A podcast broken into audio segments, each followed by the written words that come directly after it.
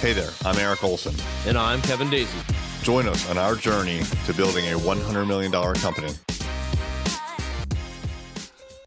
Hey there, it's Eric J. Olson. About a year and a half ago, we were putting a tremendous amount of effort into tracking our expenses. I had just read the book Profit First, and we created a whole bunch of bank accounts and a whole bunch of systems and process to track our expenses, to reduce our expenses, to make sure that we knew where the money was going and it was working very efficiently.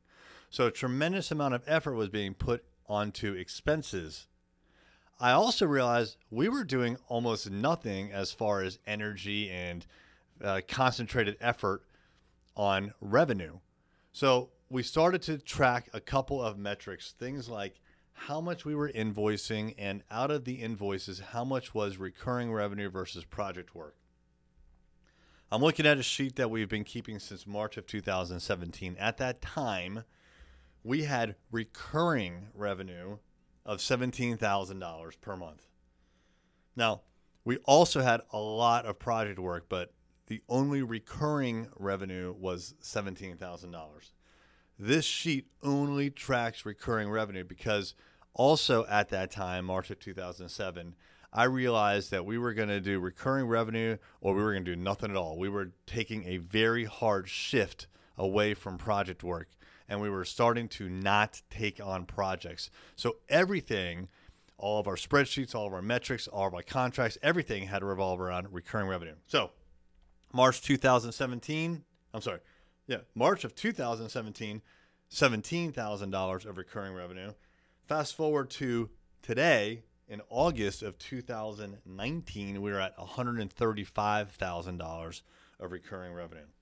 Now, what's interesting to me is not only the fact that we're tracking that and we have a trend line that is going up and to the right, but next, I really wanted to know what is our annual growth rate? Now, again, I'm only looking at recurring revenue. About a year ago is when we stopped taking on project work. And so these numbers I'm about to tell you, it's just about the recurring revenue. I don't care about project work, only the recurring revenue. That's the only thing that matters to me at this point. At one point, we were as as high as 255% annual growth in recurring revenue. Now, that was the time when we were transitioning from projects to recurring revenue. So we were getting recurring revenue increases very, very rapidly. That did slow down once most of our existing clients got transitioned over. We were at a low point about six months ago of around $64,000 of annual growth rate. And we are currently experiencing 95% annual growth rate when you look at recurring revenue today versus a year ago.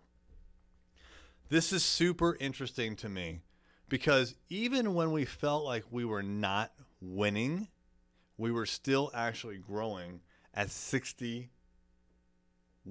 Actually, it was 61% was the low point. So in our worst, we were growing at 61% year over year. So basically, same month sales year over year. Um, that's that's pretty impressive. I'm I'm definitely very happy with that. And right now we're growing at 95%, and I don't feel like we're even crushing it. I don't even feel like we've gotten started, to be quite frank with you. So hundred percent growth rate is something that is extremely attainable for us. As a matter of fact, we're basically there right now. So it's really got me thinking, okay, well, what about for 2020? What should I expect? If we really squeeze this, should we expect just 95%? Should we expect to go down to 61%? What if we hire another salesperson? Can we increase 95% to maybe 150%? And that's exactly where we're going to be going. More likely than not. I haven't confirmed that or you know finalized that plan. But I'm thinking at this point, if we can obtain 95% growth rate with one salesperson, then there's no reason we can't actually get 150%. So that's the plan. We'll see if we'll be able to pull that off, but right now, 95% doesn't seem too difficult. Thank you for listening. If you're in need of SEO or other digital marketing services, visit us online at thisisarray.com.